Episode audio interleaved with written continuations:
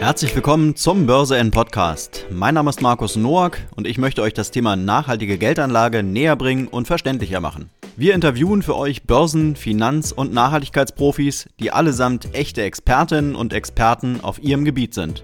Heute im Börse N Podcast Finanzexpertin und Stammgästin im Börse N Podcast Jennifer Brockerhoff. Das Thema und die Frage, in welcher Form nachhaltige Geldanlagen eine Wirkung haben. Und bevor es losgeht, noch der Risikohinweis. Die im Internetauftritt von Börse N enthaltenen Angaben und Mitteilungen sind ausschließlich zur Information bestimmt. Der Podcast stellt somit keine Anlageberatung dar und dient ausschließlich zur Information. Jetzt viel Spaß mit dem Börse N Podcast und meiner Stammgästin Jennifer Brockerhoff.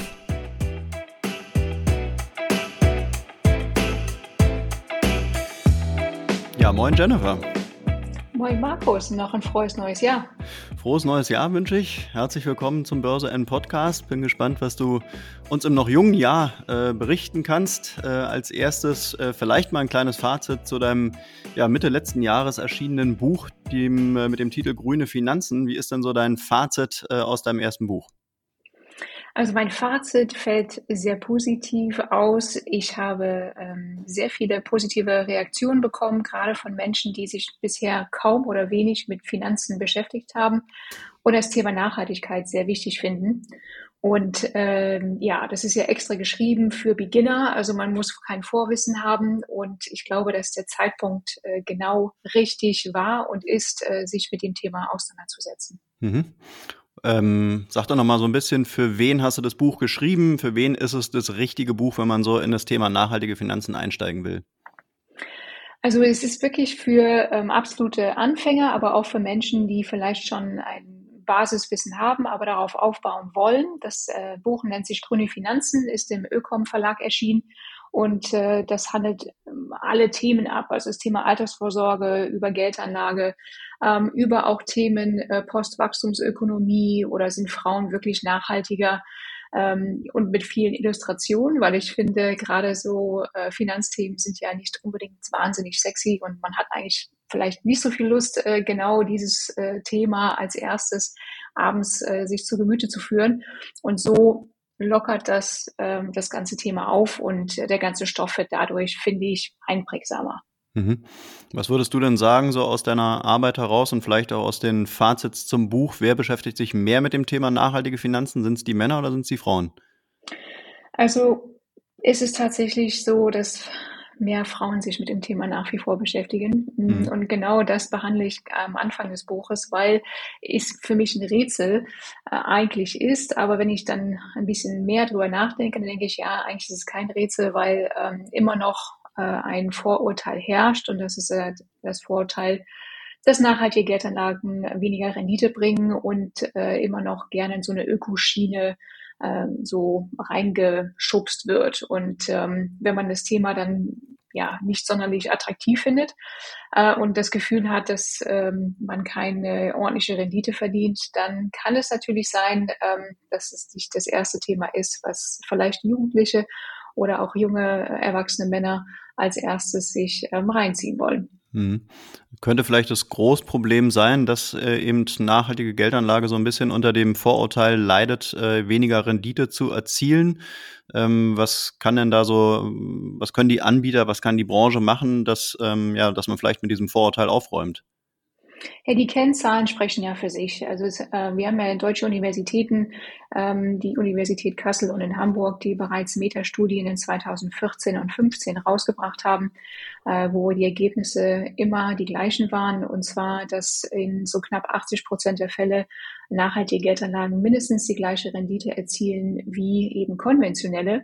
Und ähm, Ende 2020 kam eben von der New York University eine weitere Metastudie heraus, äh, gerade im Nachgang der, ja, gleich mal großen Eruption der äh, Corona-Pandemie in der Börse. Und ähm, das Ergebnis war, dass nachhaltige Depots ähm, sogar resilienter sind, also widerstandsfähiger gegen Börsenabstürze. Und äh, alleine diese Kennzahlen sprechen wirklich für sich und widerlegen, dass das ganze Thema Nachhaltigkeit ähm, mit Renditeverzicht zu tun hat. Mhm. Mittlerweile ist es ja eigentlich auch fast alternativlos, weil ja auch die, also alle großen Unternehmen ähm, mittlerweile sich ja nachhaltig aufstellen müssen. Die müssen ja auch einen Nachhaltigkeitsbericht schreiben und äh, auch bei der Geldanlage spielen natürlich nachhaltige Faktoren eine Rolle äh, was letztendlich auch damit zu tun hat, äh, dass sich ja die Unternehmen auch für die Zukunft gut aufstellen sollen. Nachhaltigkeit ist das Top-Thema der Stunde. Das heißt also, jedes Unternehmen, was auch an der Börse notiert ist oder was vielleicht einen Aktienfonds rausbringt und das Thema nicht berücksichtigen würde, wäre ja auch gar nicht zukunftsfähig oder? So sieht's aus, genau. Und wir sind in Europa ja Vorreiter durch die ähm, EU-Taxonomie beziehungsweise den EU-Aktionsplan. Wir wollen ja als erster Kontinent bis 2050 äh, klimaneutral sein. Äh, es haben ja schon viele Länder äh, ebenfalls dieses Ziel. Ähm, entsprechend, ja, also es heißt, wir wollen unbedingt auch äh, klimaneutral werden. Dazu äh, gehört eben auch Amerika. Man, man glaubt es kaum ähm, aber auch andere Länder wie Kanada ähm, und Brasilien. Ähm, andere Länder wie Indien beispielsweise, die haben noch gar keine Ziele verfasst, aber grundsätzlich, wenn wir uns die IPCC-Reporte, die aktuellen uns anhören äh, oder durchlesen, äh, gibt es keinen Weg dran vorbei. Die Emissionen müssen drastisch äh, eben gekürzt werden. Ich glaube, das ist etwas, was wir gefühlt jeden Tag irgendwo im Radio hören. Es kommt uns wahrscheinlich schon in den Ohren raus, aber es muss ja gehandelt werden. Mhm. Ähm, und äh, deswegen es äh, gibt keinen Weg zurück. Mhm. Jetzt hast du mir im Vorgespräch gesagt, dass dich so ein paar Wörter im letzten Jahr begleitet haben, die ähm, ja, die dich so ein bisschen geärgert haben. Das waren äh, unter anderem das Wort oder die Bezeichnung Greenwashing, Greenbashing und Greenflation. Ähm, vielleicht erzählst du mal kurz für die Leute, die damit gar nichts anfangen können, was die Wörter bedeuten und warum die sich so, warum die dich so aufgeregt haben.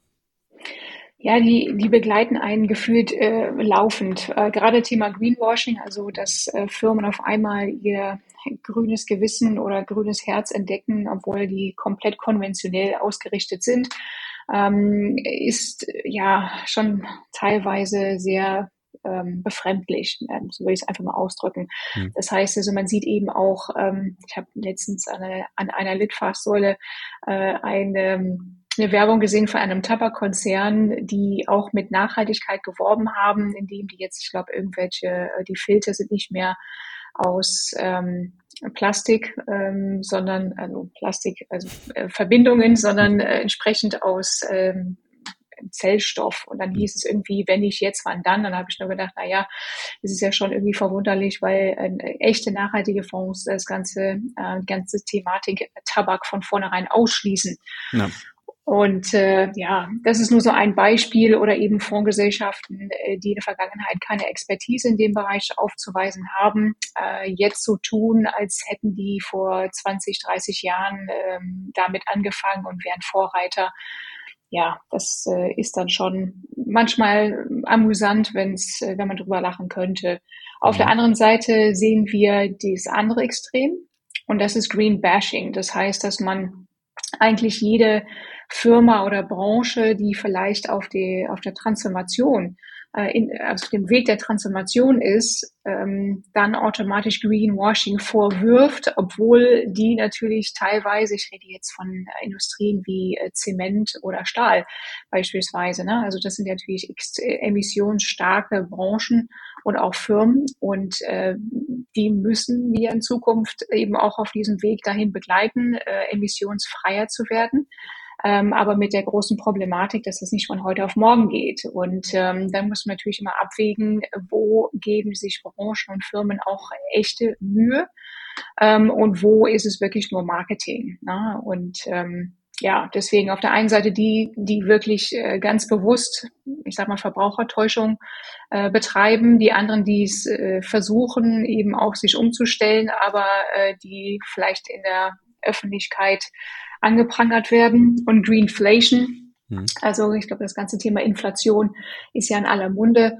Ähm, spätestens wenn wir natürlich eben die äh, Energiepreise sehen und äh, viele sprechen von einer grünen Blase, die natürlich ähm, daher rührt, dass viele äh, auch, ja, ich sag mal, wenn man eine Investition sieht, wo kann man grün investieren, ist es immer noch eine Nische im Vergleich zum gesamten konventionellen Markt. Und da ist natürlich die Sorge, dass zu viel Geld in gleiche Firmen und Branchen fließen und dadurch einfach eine Blase entsteht, die nachher auch ungesund ist und auch äh, platzen könnte und dementsprechend auch zu Kapitalverlusten führen kann. Also ich glaube, diese drei Wörter, die werden uns in diesem Jahrzehnt noch sehr, sehr viel begleiten. Mhm. Mhm.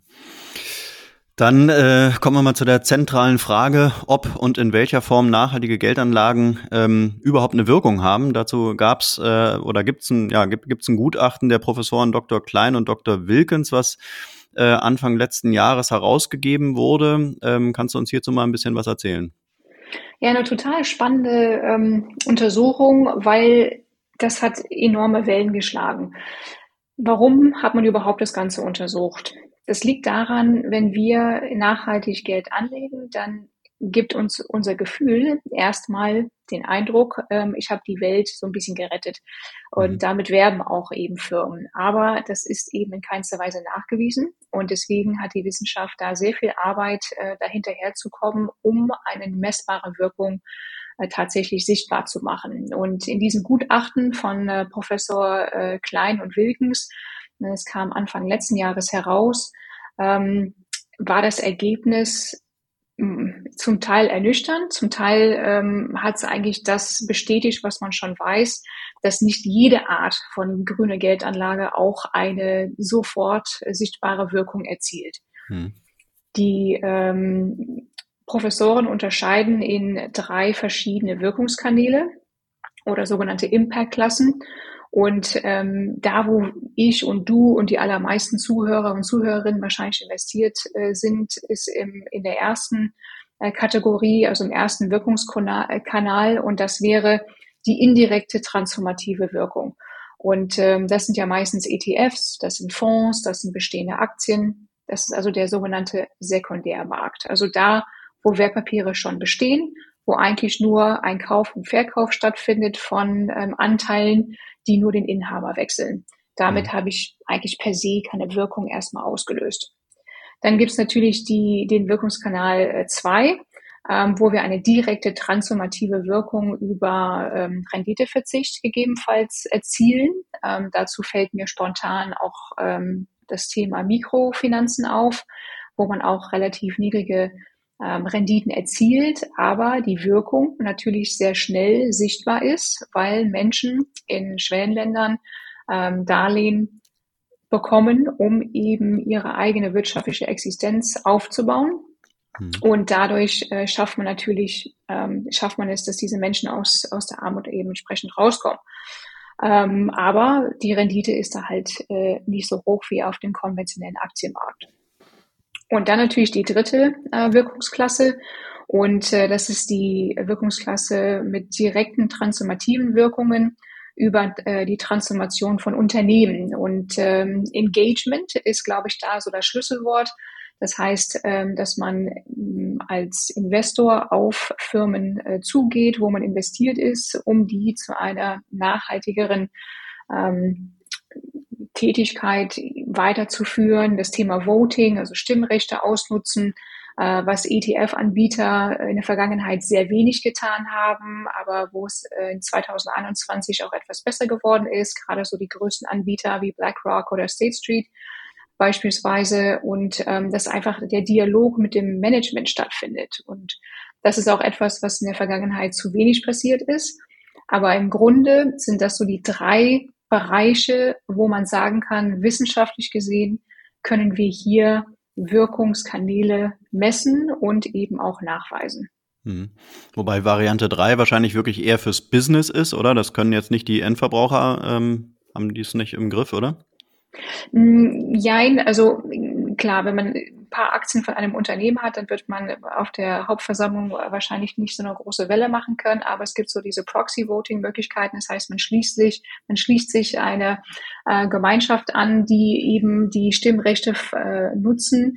Äh, und zwar in dem Sinne, wie man das äh, selber auch machen würde, hat aber den Vorteil, dass äh, durch die Masse an Kleinanlegern, die sich zusammenschließen, da die Wirkung einfach äh, auf der Hauptversammlung größer ist. Mhm. Variante 2 wäre wahrscheinlich eigentlich so der, der klassische äh, Fall, ich entscheide mich für eine grüne Bank, die macht mit meinem Geld eben andere Sachen als eine konventionelle, oder? Ja, auch irgendwo, ähm, weil gerade Kreditinstitute vergeben Kredite, was hm. viele nach wie vor nicht ja, spüren oder sehen. Äh, und in dem Moment, wo ich bei einer grünen Bank mein Girokonto habe und mein Guthaben dort äh, gelagert ist, ähm, weiß ich von vornherein, dass ich jetzt äh, nicht das Thema Kohle oder Rüstung unterstütze oder Unternehmen ähm, eben auch finanziere, die gegebenenfalls mit Menschenrechtsverletzungen in äh, Verbindung stehen. Mhm. Äh, und so hat man auf jeden Fall erstmal keine Zinsen verdient auf dem Konto, aber im Hintergrund habe ich absolut richtig ähm, grüne Projekte angestoßen. Mhm. Bleibt am Ende so ein bisschen die Frage, ähm, wenn ich mich jetzt hier in Deutschland äh, umerziehe, umstelle und dann eben wirklich auf Nachhaltigkeit äh, Wert lege und mein, mein Anlageverhalten eben dementsprechend ausrichte, dann ähm, ja, bin ich halt hier in Deutschland anders unterwegs. Wenn, wenn auch international investiert wird, dann richte ich vielleicht auch international ähm, ein bisschen was Positives an. Aber viele anderen Länder und viele anderen Kontinente hinken ja noch immer total hinterher, oder? Das, was wir hier in Deutschland schaffen und machen, ist eigentlich so eine Art Leuchtturm. Und wenn man halt eben auf andere Kontinente guckt, dann ähm, schlägt man die Hände über den Kopf zusammen. Ja, das kann man so eigentlich ganz gut zusammenfassen. Das hat auch damit zu tun, ähm, wie die wirtschaftliche Stärke eben auch von der Bevölkerung ist. Ne? Also mhm. Menschen, die sich keine Sorgen äh, darum machen müssen, ähm, wie die äh, ihre nächste Mahlzeit bezahlen und ein Dach über den Kopf haben oder überhaupt eine Arbeit, mhm. die sind auch in der Lage, sich ähm, über ähm, andere Dinge Gedanken zu machen und sei es das Thema äh, Nachhaltigkeit. Da habe ich heute Morgen auch ähm, mit äh, ein paar Studenten über dieses Thema gesprochen. Wir sind in einer privilegierten Lage, mhm. was aber auch dazu führt, dass wir eigentlich genau diese Privilegien nutzen sollten, um eben auch äh, insgesamt ähm, für die wir, für die Weltgemeinschaft äh, äh, unser ja unser Tun mit einzubringen, damit äh, die indirekt davon auch profitieren können. Mhm. Jetzt befinden wir uns ja momentan so ja, in der Transformation ähm, vom, vom, sagen wir mal, von der Old Economy hin zur New Economy, wo eben Nachhaltigkeit eine große Rolle spielt. Ähm, zu Silvester hattest du mir gesagt, da hat die EU den Vorschlag gemacht, äh, das war ja auch äh, in den Medien wahrzunehmen, dass eben Atomkraft und Gas unter bestimmten Bedingungen als nachhaltig gemäß der Taxonomie gelten sollen.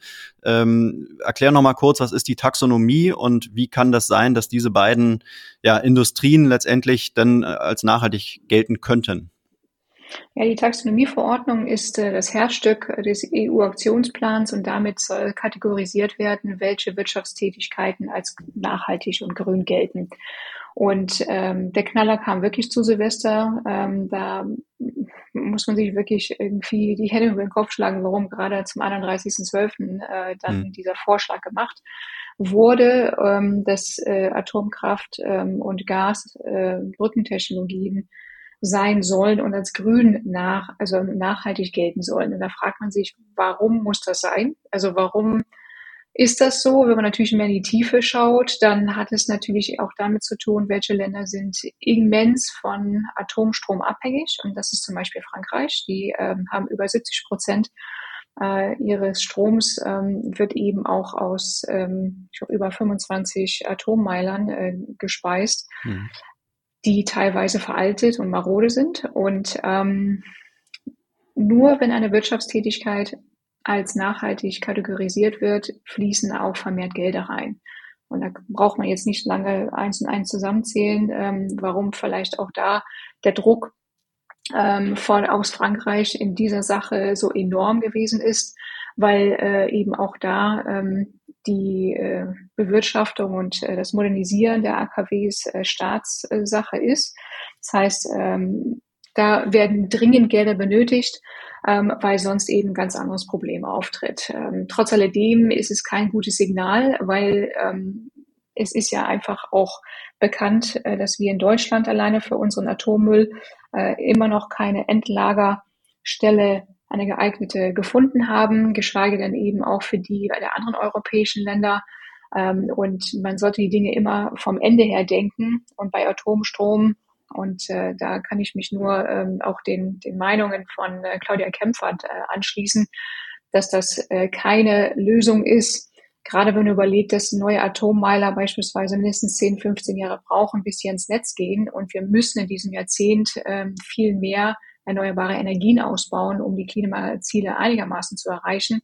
Und äh, wenn ich ähm, die vor zwei Tagen, glaube ich, war die Pressekonferenz ähm, mit Herrn Habeck, der mehr oder weniger gesagt hat, wir stehen nicht alle an der, an der Startlinie, sondern wir stehen im Grunde genommen 10, 20 äh, Meter ähm, vor der Startlinie. Also äh, wir sind schon disqualifiziert eigentlich am Anfang, weil wir können mhm. die Ziele momentan überhaupt nicht erreichen. Und mit diesem Bewusstsein ähm, ist es natürlich wirklich sehr schwer zu ertragen, dass dann wo Dinge wirklich immens äh, verändert werden müssen, dann einfach Zeit verloren geht, Gelder in die falsche Richtung fließen ähm, und natürlich auch äh, das Glaubwürdigkeitsproblem ähm, hier auch noch kommt. Ne? Also ähm, das kann eben auch äh, die Bevölkerung da verprellen, indem man denkt, meine Güte, wenn die es auf politischer Ebene noch nicht mal da auf die Kette kriegen, äh, die Dinge richtig zu titulieren, ähm, warum soll ich mich überhaupt verändern?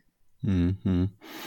Ja, das ist natürlich ein Thema, das gehört letztendlich auf die große Bühne der Politik. Ähm, das äh, ja, das, das müssen eigentlich die, die Entscheider dieser Welt äh, müssten sich dafür einsetzen, dass eben solche Sachen nicht als nachhaltig gelten. Ähm, aber ich weiß auch aus vielen Gesprächen, dass auch Leute, die äh, in der Nachhaltigkeitswelt unterwegs sind, äh, auch der Meinung sind, dass es eben diese Brückentechnologien braucht, weil anders würde man da gar nicht hinkommen zu mehr Nachhaltigkeit. Das ist nicht finanzierbar. Das sind ja dann so die Argumente. Ähm, das ist eigentlich, äh, ja, eigentlich, man kann es fast gar nicht diskutieren, weil man kommt zu keinem Ergebnis, oder? Ja, man kommt schon zum Ergebnis. Ich, Brückentechnologien sind auf eine gewisse Art und Weise richtig. Nur problematisch wird es, wenn dann diese Entscheidung dazu führen, dass Dinge künstlich in die Länge gezogen werden. Mhm. Dass man nicht Brückentechnologien dann irgendwie nur für vier, fünf Jahre benutzt, sondern mhm. äh, dass man dann sagt, nee, das haben wir jetzt beschlossen und das ist jetzt eine Entscheidung, die mindestens eine Wirkung hat von 10, 15, 20 Jahre. Und äh, was passiert, wenn dann einfach auch diese Brückentechnologien wieder abgebaut werden müssen? Ne? Also wir sehen, was für immense Kosten ähm, die, äh, der, der Rückbau von AKWs bedeutet. Ähm, und wer bezahlt das dann wiederum? Und ja. äh, dann fehlen natürlich eben auch Gelder äh, für neue Investitionen in äh, Erneuerbare. Und äh, es gibt ja auch große Diskussionen, ob diese äh, Mini-AKWs äh, eben auch eine Lösung sein können. Aber nach dem, was ich alles dazu gelesen und gehört habe, ist diese Technologie nicht ausgereift. Ähm, und äh, auch da haben wir das Problem äh, des Sicherheitsrisikos. Äh, das muss man sich fragen, möchte ich lieber irgendwie einen kleinen Mini-AKW in meiner Stadt haben äh, mit einem äh, hohen Sicherheitsrisiko und eben auch mit äh, der Problematik, ähm, auch mit Rückbau, Wartung, Kosten oder lieber ähm, Solar Solarpanelen oder eben auch eventuell Windrad. Also wir sind an so einem Punkt, wo, wo vieles absolut in der Veränderung ähm, ist und der Prozess, äh, der ist nicht einfach. Ähm, ja, aber wichtig ist es, richtige Signale zu senden. Aber ich sehe auch, dass Fonds und auch äh, Anbieter von Fonds und auch Fondsmanager äh, grundsätzlich sagen, wir haben vorher schon nicht in ähm, äh, Gas oder in ähm, Atomkraft investiert und wir werden das auch nicht tun, auch wenn das mit den Plänen durchkommen wird. Wir werden nach wie vor unsere strikte ähm, Investitionslinie fahren. Also das vielleicht als äh, kleiner Trost für Verbraucher, die dieses Thema nicht im Portfolio haben möchten. Ähm, da werden die Fondsmanager, die dunkelgrün unterwegs sind, sich äh, also nicht davon abbringen lassen. Hm. Ja, man hat so ein bisschen das Gefühl, dass irgendwie die Politik in Deutschland und dann auch in Europa und in der Welt wahrscheinlich noch viel mehr irgendwie vom Thema Nachhaltigkeit so nicht so wirklich viel Ahnung hat, dass da irgendwie keine Experten sitzen, die sich mit den äh, ja mit den entscheidenden Themen auseinandersetzen, weil auch wenn man äh, in Richtung äh, Autoindustrie guckt, äh, die Abschaffung des äh, Verbrennermotors wurde auch von heute auf morgen gefühlt entschieden, äh, was letztendlich aus Nachhaltigkeitsgesichtspunkten ja auch gar nicht äh, so wirklich durchdacht ist. Der, der, selbst die Batterie ist nicht super nachhaltig. Mhm. Ähm, dann hat man, dann, wenn man dann in unsere Länder, in Nachbarländer guckt, äh, wie du schon sagst, in Frankreich stehen genug, genug AKWs, in, in Polen und den ganzen anderen Nachbarländern sieht's nicht anders aus. Wir fahren die runter. Wenn da irgendwas passiert, dann sind wir ja direkt von betroffen. Es dauert keine paar Stunden, dass uns äh, im Prinzip die Strahlung trifft. Also irgendwie ist es äh, ja am Ende ein Super-GO, was so fabriziert wird. Ähm, dann haben wir das nächste Thema, die EU-Offenlegungsverordnung, die Einführung am 10. März. Äh, kannst du uns da mal so ein bisschen Farbe zu geben, was das genau bedeutet? Ja, das war auch noch ein spannender Punkt aus dem letzten Jahr. Also am 10. März letzten Jahres ähm, ist die verabschiedet worden bzw. eingeführt worden. Das heißt, dass alle Fondsgesellschaften erstmal in der Selbstverpflichtung sich einordnen müssen in Artikel 6, äh, Artikel 8 und Artikel 9 was mhm. aber so viel heißt wie äh, nicht nachhaltig äh, mit ESG-Bezug, also unter Berücksichtigung von Umwelt, Soziales und Unternehmensführung oder eben auch wirkungsbezogen. Also sage ich mal immer die Königsklasse, das Thema Wirkung.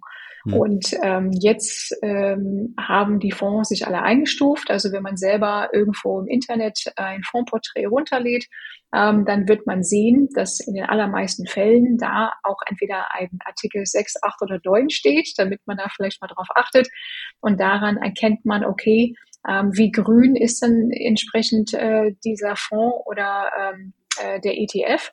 Und äh, in diesem Jahr gilt es eben auch, das nachzuweisen. Ne? Also äh, deswegen hatten wir einen sprunghaften Anstieg von grünen Fonds in äh, 2021 durch die Einordnung, durch die Offenlegungsverordnung. Die Frage ist, ob das Bestand haben wird oder ob sich ein paar Gesellschaften ein bisschen grüner angepinselt haben, als die mhm. eigentlich sind. Mhm. Ich glaube, das nimmt man schon viel wahr, weil wenn man jetzt so ähm, bei Google und den anderen Suchmaschinen mal so ein bisschen sucht, dann gibt's da extrem viel Werbung, eben wie du schon sagst, zu ähm, ja zu irgendwelchen Fonds, zu äh, Brokern ähm, oder dergleichen. Ähm, und die sind auf einmal sind sie alle nachhaltig und haben auch irgendwas Nachhaltiges mhm. im Angebot. Ähm, also da ist es natürlich wirklich schwer als äh, ja als Endkonsument Konsumentin, äh, wo man, wenn man vielleicht nicht viel Ahnung hat, da den Überblick zu behalten. Aber du meinst, mit dieser Nummerierung könnte es klappen? Ja, wenn man das weiß natürlich, ähm, ja. oder man hat einfach da eine Hilfestellung ähm, aus äh, in Form von Beratern oder irgendwie äh, Finanzcoaching oder sonstiges, ähm, wo man einfach selber sieht, wenn man do-it-yourself-mäßig unterwegs ist, worauf muss ich achten, ähm, damit eben auch äh, die eigenen Präferenzen umgesetzt werden können. Hm. Okay. Ja, wir haben, äh, hatten uns verabredet äh, zu einem kurzen Podcast äh, zum, zum Jahresbeginn. Ähm, zum Schluss noch, du bist schon wieder dabei, dein nächstes Buch zu schreiben. Äh, das zweite Buch, worum wird es da gehen? Genau richtig. Also ich habe einen 30-Minuten-Ratgeber, ähm, der bald fertig sein wird. Der kommt auch wieder im Herbst raus. Das wäre jetzt in dem Fall wahrscheinlich äh, Anfang September 2022 wird im Gabal Verlag erscheinen. Das ist extra aus dieser Reihe. In 30 Minuten ist man schlauer. Ähm, das wird insofern nochmal andere Themen im Bereich der Nachhaltigkeit ansprechen, teilweise auch nochmal ein bisschen tiefer vom Thema her. Also da dürft ihr gespannt sein. Ähm, da gibt's auf jeden Fall immer wieder was Neues zu berichten. Okay. Und äh, damit wir vielleicht noch die Zuhörer und Zuhörerinnen so zum Ende mit, äh, ja, mit so ein bisschen Stoff äh, verlassen, ähm, was äh, hast du noch so ein paar Tipps für dieses Jahr, vielleicht auch äh, im Vergleich zum letzten Jahr, was sich dieses Jahr noch ändern wird, was man machen kann, wenn man jetzt eben wirklich dann äh, nachhaltig in Sachen äh, Geldanlage unterwegs sein will? Ähm, vielleicht auch, wie kann man sich an dich wenden? Ähm, ja, so einfach mal so ein paar Tipps, wie man gut ins neue Jahr startet. Also wenn man sein Girokonto noch nicht gewechselt hat zu einer grünen Bank, dann ist es spätestens in 2022 äh, dran, das Thema. Ähm, ich selber poste immer mal wieder äh, verschiedene Dinge, ob es jetzt über LinkedIn oder Instagram ist am allermeisten, also auch immer äh, zu aktuellen Themen. Ähm, sonst über Podcast-Folgen wie äh, mit dir zusammen, Markus, hier bei Börse N oder auch andere Anbieter. Ähm, und äh, sonst kann ich nur empfehlen, immer am besten mit kleinen Schritten anzufangen, ähm, nicht äh, gefrustet sein, wenn man auf einmal Dinge äh, erfährt, wo man sagt, meine Güte, ich hätte mir das eigentlich einfacher vorgestellt oder warum sind die nicht so grün, wie ich es gerne hätte. Ähm, also da wirklich Basiswissen sich anzueignen und das Thema Altersvorsorge und Geldanlage lässt sich auch prima grün äh, gestalten. Und äh, wenn man da Hilfe benötigt, dann auf jeden Fall äh, einen Berater oder eine Beraterin äh, raussuchen, die in dem Bereich qualifiziert ist. Hm. Äh, vielleicht noch ganz zum Schluss. Also ich kann mir vorstellen, gerade wenn man aktiv werden will, dann ähm, findet man entweder zu wenig Informationen oder wenn man Informationen findet, dann dauert es lange, bis man sich das alles äh, angeeignet hat. Und wenn man dann vielleicht zum Berater, zur Beraterin gehen will, dann hat man vielleicht ähm, ja so das Gefühl, das könnte teuer werden. Äh, ist es denn so, wenn man jetzt beispielsweise zu dir äh, geht, äh, läuft dann sofort die Gelduhr? Nee, also äh, natürlich äh, müssen äh, Beratungen bezahlt werden auf äh, eine Art und Weise, die man vorher natürlich eben auch abstimmt. Das heißt, die Frage ist, macht man ein Finanzcoaching, weil man die Sachen selber umsetzen möchte, äh, dann bezahlt man einen Stundensatz, aber ein Erstgespräch ist immer kostenfrei. Äh, da lernt man sich erstmal kennen, beziehungsweise schaut, ob die Fragestellung, die im Raum steht, auch äh, dann eben von dem Berater oder die Beraterin auch äh, beantwortet werden kann. Und dann geht's in das Thema Ausarbeitung. Und wenn ich so zurückblicke auf die letzten Jahre, sind ähm, häufige Themen, bestehende Altersvorsorgeverträge oder Geldanlagen zu überprüfen, zu schauen, wie passen die überhaupt noch in die Präferenzen oder in die Lebensziele hinein oder wenn Erbschaften anstehen ähm, oder eben auch andere Geldzuflüsse gewesen sind, dass man sagt, ähm, ich möchte von vornherein erstmal verstehen, wie funktioniert ein Kapitalmarkt und äh, was heißt das in Bezug auf Nachhaltigkeit. Ja, und ähm, bei mir ist es äh, einfach eine bunte Mischung aus äh, Finanzcoaching gegen ähm, Stundensatz oder eben auch ähm, Portfolien, die ich anbiete, also Honorarvermögensverwaltung in äh, aktiven oder passiven Strategien. Ähm, ja, also das ist das, was am meisten bei mir angefragt wird. Mhm. Ja, also eine sehr, sehr individuelle Geschichte. Und Absolut. Kann man gar nicht pauschal sagen. Okay, dann würde ich sagen, vielen, vielen Dank fürs Gespräch. War ein schöner Aufschlag fürs neue Jahr. Äh, dir wünsche ich viel, viel Erfolg bei allem, was du so machst und bin gespannt aufs nächste Gespräch. Da können wir, glaube ich, schon sagen, dass es beim nächsten Mal äh, um ja, um, um ein spannendes Thema gehen wird. Äh, und zwar äh, haben wir uns, ähm, sag du mal am besten. Ja, wir haben uns überlegt, das ganze Thema Krypto und Blockchain mal aufzunehmen und genau. vielleicht auch aus der grünen Brille mal zu betrachten, weil das Thema ist, glaube ich, im Mainstream auch mittlerweile angekommen. Das ganze Thema DeFi, also Decentralized Finance, auch sehr spannend, äh, was sich da tut und ist wie eine neue Sprache, die man lernen muss. Also schauen wir mal, wie das, äh, ja, welche Themen wir da für das nächste Gespräch zusammenfinden können. Da bin ich gespannt, wie Krypto und Nachhaltigkeit zusammenpasst, aber das wirst du uns erklären. Und ich sage vielen, vielen Dank fürs Gespräch. Bis zum nächsten Mal und danke. Gerne. Tschüss. Danke. Ciao.